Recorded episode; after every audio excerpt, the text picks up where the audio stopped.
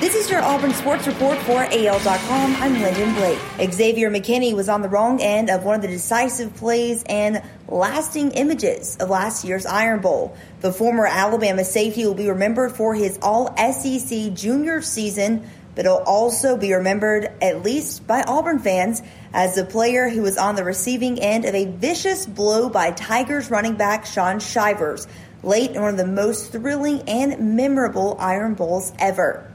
It happens as a safety, McKinney said Friday at the NFL Combine in Indianapolis. I hate talking about it a little bit. It happens. You're going to miss tackles. It's going to happen. Cornerback Trovon Reed was a member of the Tampa Bay Vipers for one day. Now he's back with the St. Louis Battlehawks via an XFL trade. The Battlehawks selected the former Auburn standout in the XFL draft in October but Reed has not played for St. Louis after opening the season on injured reserve because of an ankle ailment. Waived by the Battlehawks this week, Reed was claimed by the Vipers on Thursday. On Friday, Tampa Bay traded Reed back to St. Louis in exchange for defensive tackle Kellen Solik. The Battlehawks host the Seattle Dragons at 4 p.m. Saturday on the fourth weekend of the XFL season. Fox will televise the game. Zero seconds ticked off the clock between J'Von McCormick's first foul and his second one against Kentucky. With 13.33 to go in the first half, Auburn's senior starting point guard headed to the bench, where he spent all but one minute the remainder of the first. By halftime, Kentucky led by three as Auburn's offense struggled with McCormick on the bench.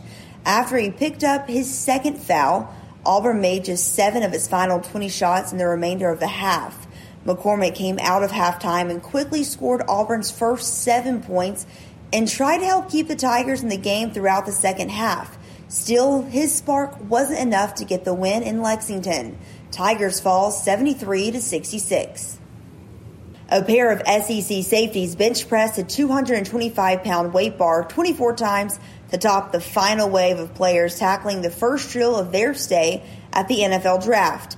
On Saturday, Auburn's Daniel Thomas, a former standout at Lee High School in Montgomery, and Arkansas's Kamren Curl led the competition with the defensive backs, took the bench press test at the 2020 Combine.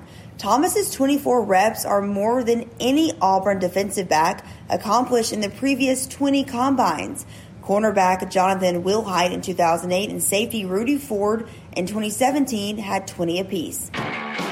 That's your Auburn Sports Report for AL.com. Thanks for listening. I'm Lyndon Blake.